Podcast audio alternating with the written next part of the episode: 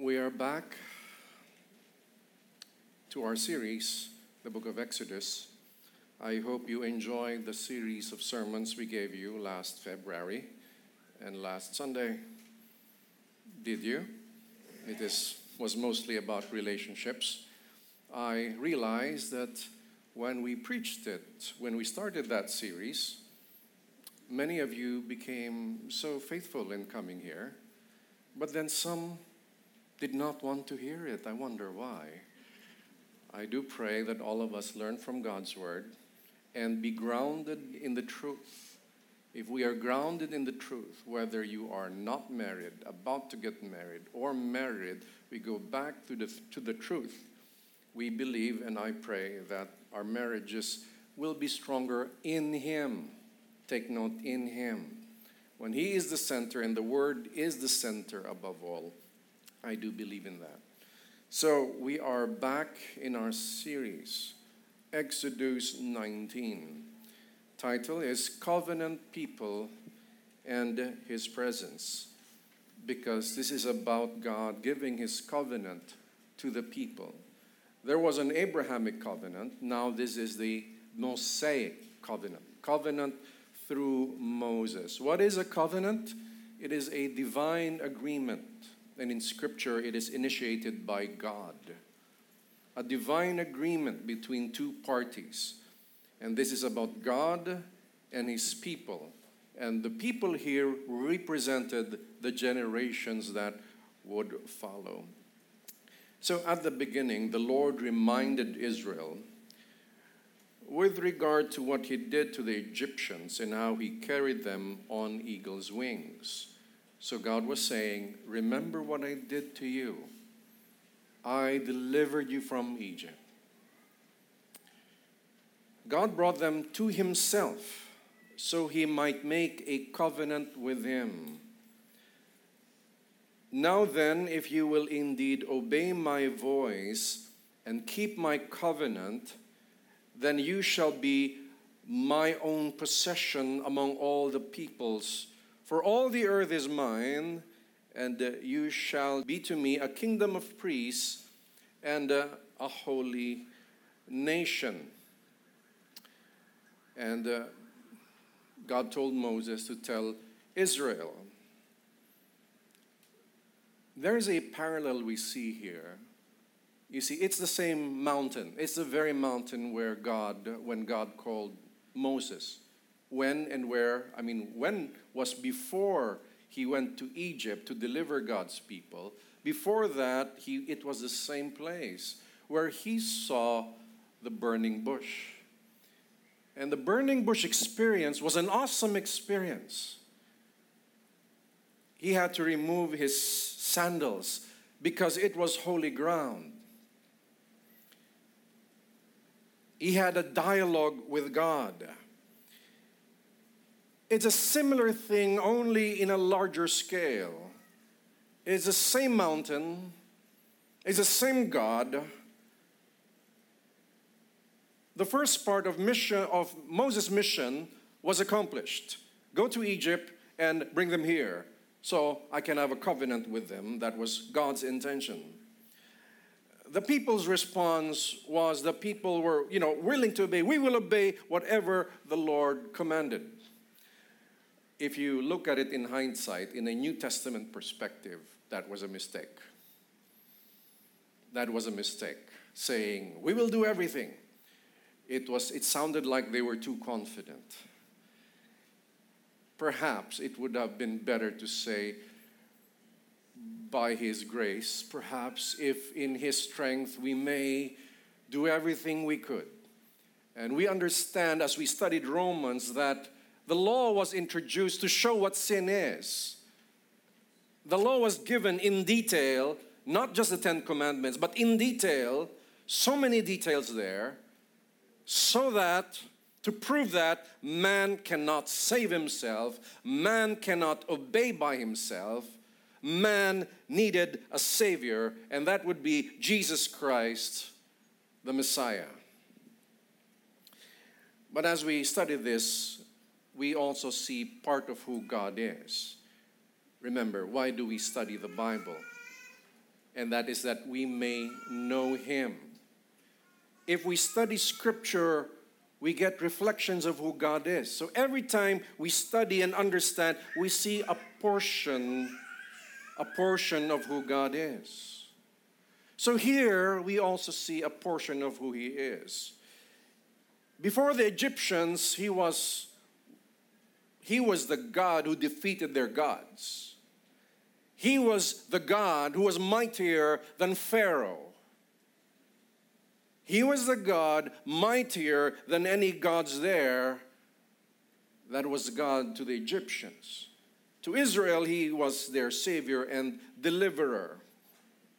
But now we would see that God would reveal again part of himself to Israel. My friends, read your Bibles and pray that the Holy Spirit enlighten you as you read your Bibles. Why? Well, if you are interested in knowing the God you serve, you will read your Bible. The neglect of Scripture is a neglect of your relationship with God. You cannot say, Oh, I'm building my relationship through prayer and worship. That is good, but that is incomplete. That is one way. It is you talking to God. How about God revealing Himself to you? And that is why we need to study Scripture. We need to understand. We need to pray. We need the Holy Spirit to guide us, but we also need the mind that He gave us to study its context, historically and literary. So let us have a glimpse of who God is. Well, first, Point one God instructed Moses to prepare the people for his presence. So, God is a God who wants us to prepare for his presence. And of course, in the New Testament, we are taught to confess our sins to him, to ask forgiveness, to repent, to cleanse our hearts, because it was promised through Christ that he will forgive our sins. So, in that context, Moses went down the mountain to tell the people to consecrate themselves. In what way? Wash your clothes, quite external, and don't touch a woman. In the Old Testament, there were a lot of external things. Because when it comes to the new, it will be much about the heart before the outer, much within before the outside. Jesus taught that. What comes out of a man's mouth came from his heart. It is first from within. So consecrate yourselves, prepare yourselves. That is important and that is necessary. In these days, to come to God the Father, we need Jesus Christ. And when we say Jesus Christ, as Jesus commanded, not as man commanded, what did Jesus say? Repent and believe. Jesus said, Follow me. Jesus did not say, Accept me. It's descriptive that we receive Him. Descriptive. But Christ did not command it in that way. It's truly repent, turn away, change your mind, change your perspective, believe in me, meaning, by the way, you believe in no one else except Him. You believe Him more than yourself, more than your feelings, more than your opinions, Him and Him alone. Nothing else. It's not what I think Frankly, on Judgment Day, God doesn't care about what you think. It's about whether we have fulfilled His word in our lives. So, God instructed Moses prepare the people. How do we prepare? Admit our sins, confess it to God, repent of it. Do you know that one big problem of humankind is trying to blur sin away? That's what's happening now in this generation. What's right or wrong depends upon you. What's right or wrong depends upon me. Not any set of standards, my standards. You know how dangerous that is? What if I suddenly say, well, if I want to drive in the opposite side of the lane, who can stop me? In the Philippines, we drive right side moving forward, right? What if I say, what if I just want to drive on the other side? Because for me, that is right. What do you care? Friends, if we don't have spiritual standards, it is chaotic. If we don't have standards like laws, it is chaotic. What if I kill somebody and I said, I felt like it? And for me, that is correct and that is right. So it depends on what I think. No, no, my brothers and sisters, no. Do not make your own laws and standards. Do not interpret God as if He is a human. And that's a problem also with this worship generation trying to bring God to a lofty position and bringing Him low and treating Him like a boyfriend who understands everything. Yes, He understands everything, but He will give you no excuse. Number two, God revealed his awesome nature. Awesome nature. Awesome. So, what happened? Thunder, lightning, and a thick cloud came on the third day when the people, which made the people tremble, I mean. Thunder, lightning, dark clouds. Wow. The Lord descended on the mountain with fire and smoke. Then the whole mountain quaked. Earthquake. See, put it all together. Isn't that amazing? It is amazing as long as you're not there, right? I'm reading it, it's amazing. But if you're right there, it's quaking and there's smoke, there's thunder and, and, and lightning. It's kind of, and there was an announcement on the third day, he's coming and he's actually there. Oh, wow. This is scary stuff. That's why I'm happy that Jesus came as a human, someone we can relate to, but then revealed who he was afterwards, after his resurrection.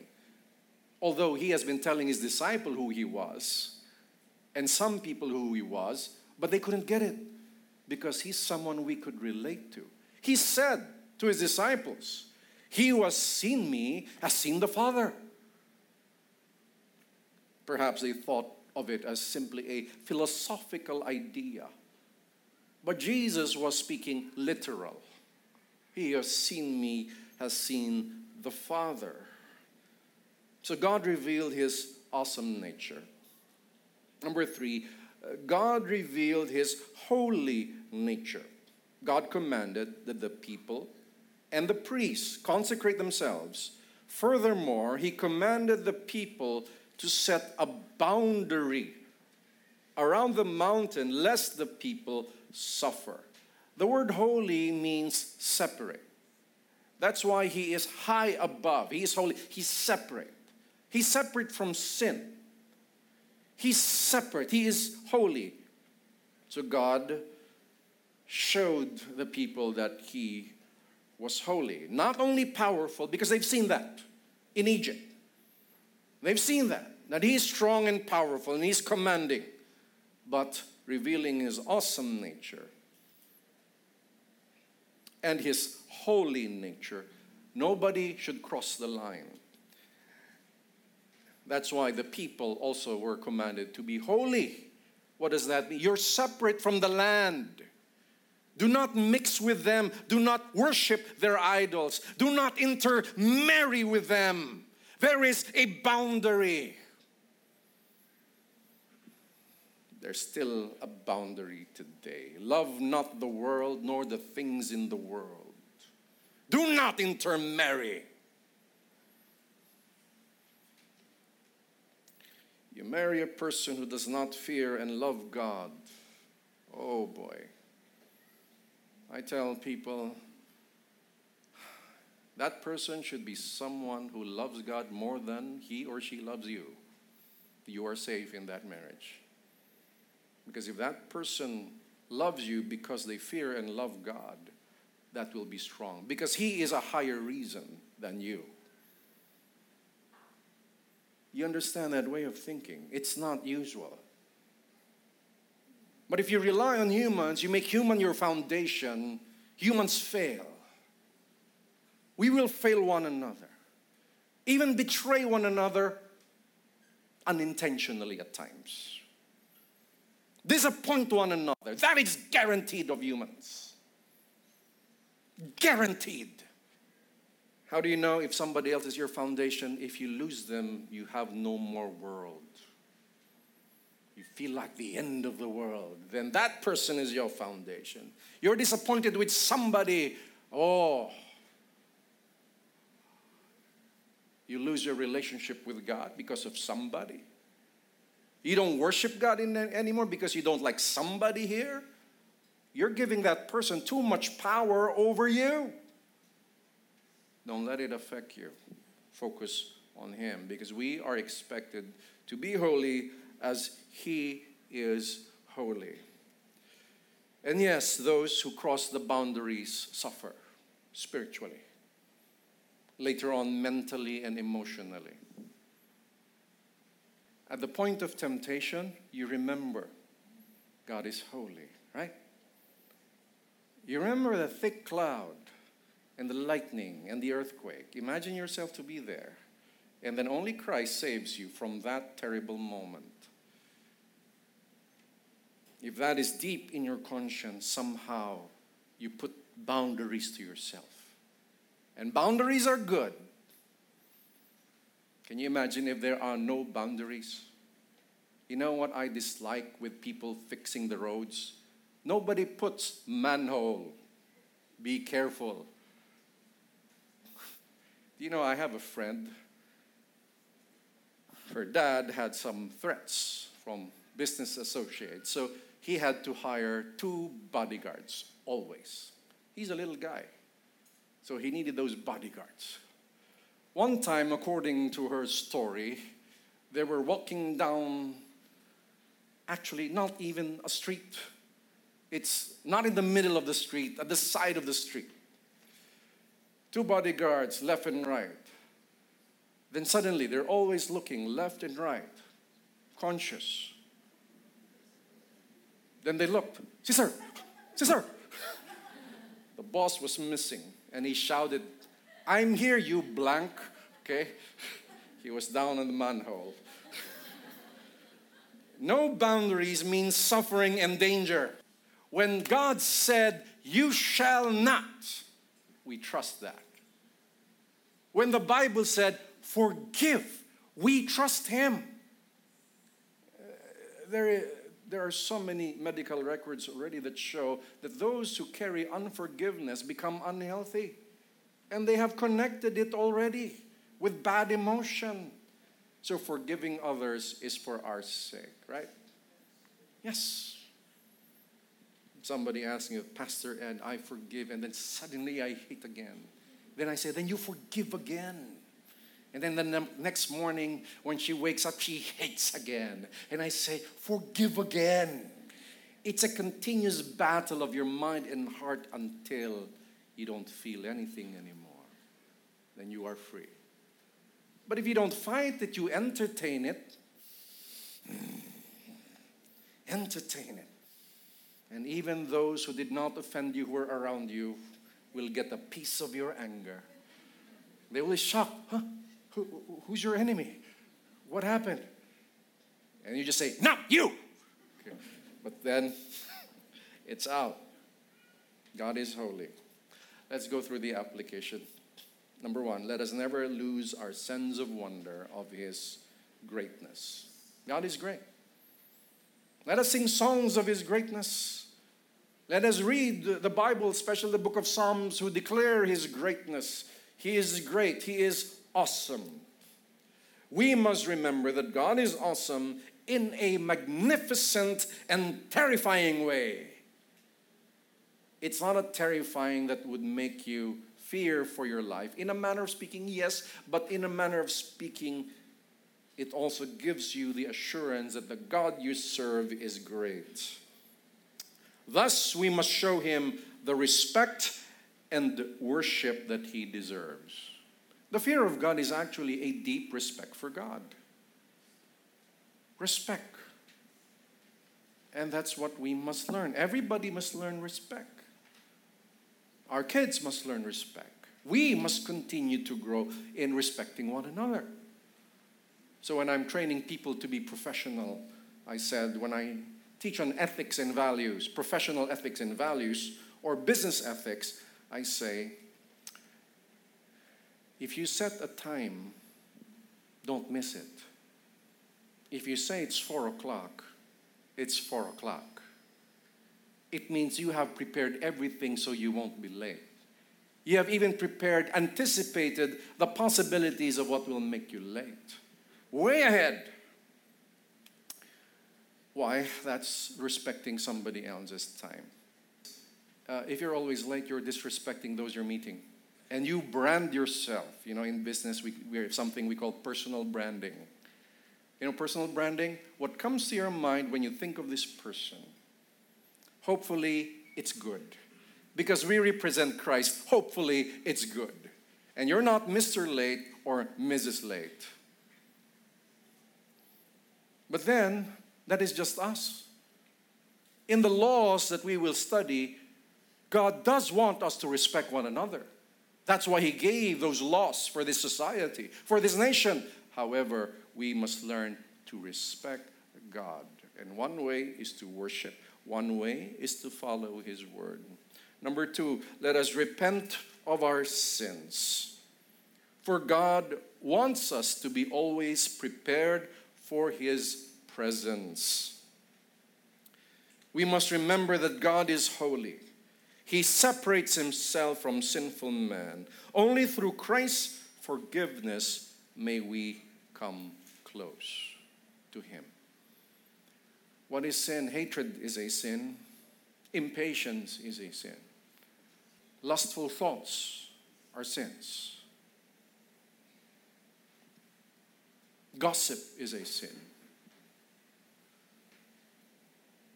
Self promotion, thinking yourself higher than others, is a sin.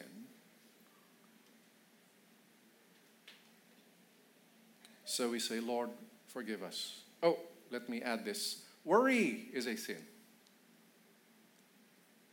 Yep, I hate to worry. I try not to worry. And I let go of worry. Why worry? Right? Solve the problem. No need to worry. If you can't solve it, relax, sing a song, okay? Sing a song to the Lord. Does that mean you don't care? No! That's why you're trying to solve it because you care. The negative emotions. You don't need worry because worry is a sin. You don't need that. The more you worry, the more clouded your judgment in your mind is. You can't solve it clearly. So I just ask myself, what's the worst thing that can happen? For example, if I have financial problems, what's the worst thing that can happen? I will eat tuyo and rice or eat lugaw I'll just put malunggay so I'll be healthy. What's the worst thing that can happen? I lose my car, I lose my house, then what? Maybe I'll rent a smaller place. I'm still alive. Amen.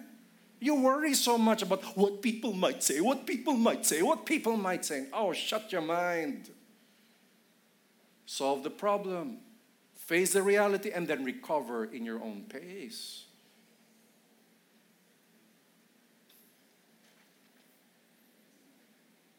Repent of our sins. Number three, let us trust in his covenant in Christ. Yes, Jesus said, I bring you a new covenant. In my blood, a new covenant. In the Mosaic covenant, it's not only the Ten Commandments, there were civil laws, but there were ceremonial laws of the blood being spilled, the blood of a lamb or goats being spilled in the altar. It was a symbolism of what was to come, that the blood of Christ would pour out on Calvary. That yes, he shall be sacrificed. The new covenant in Christ, you know, as God in the Old Testament delivered the Israelites from Egyptian slavery, he also sent his son to deliver us from slavery to sin believe in the saving power of the gospel of Christ. The gospel is what? We cannot save ourselves. We are doomed. Jesus Christ died for our sins. He was sacrificed because of our sins. He died. He received the wrath of God. What was meant for us, he had to take on because he was the only one qualified to replace humankind, to receive the wrath of God in place of humankind. The sin of man, only he was qualified. He was a spotless Lamb of God. In the Old Testament, the lamb that must be sacrificed must be spotless, white and clean and pure. He had to die. But he had to rise from the dead. Because of sin, there is death. But because Christ paid for our sins, he had to die. But because he himself had no sin, after for three days paying for our sins, he rose again because it was impossible for death to hold him. Because he defeated death. Now what? Then he can offer those who follow him, those who truly believe in him, what? Eternal everlasting life. Jesus said, Though you die, yet you shall live, because he defeated death on the resurrection. And what is our response? After Peter preached to the people who Christ is, he said, Repent and be baptized. Another times he said, Repent, have faith. Jesus said in Mark 1:15, Repent and believe. Other times he said, Follow me. Never did he say, Bow your heads and pray this prayer after me. If some of you were oriented by that, please stop that. Then they assure you, if you prayed that prayer, what? There's magic in the prayer? No, if you truly repented and believed. That's the emphasis. Not if you prayed that prayer from your heart. Baloney. Not accurate, not scripturally accurate. If you said, Well, I prayed that prayer and I'm saved, I believe I'm saved, it's not the prayer, it's your faith in Him that saved you. Turn away from dead works, from religion. Admit your own sin and repent of your sins. Surrender ourselves to Him, follow Him, believe what He did, did in His death and resurrection, and embrace the eternal life that He offers. That is the gospel of Jesus Christ. Let us pray.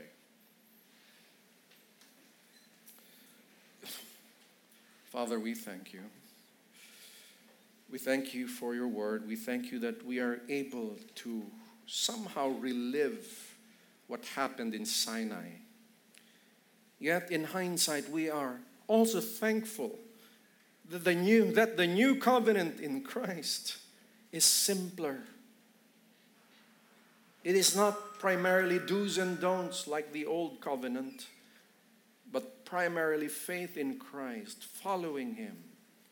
Therefore, we obey, not because we are forced to, not because it's a burden, now because we want to, now because we do it out of our love for Christ. Now we do it out of our fear of you. We do it because of you, Lord.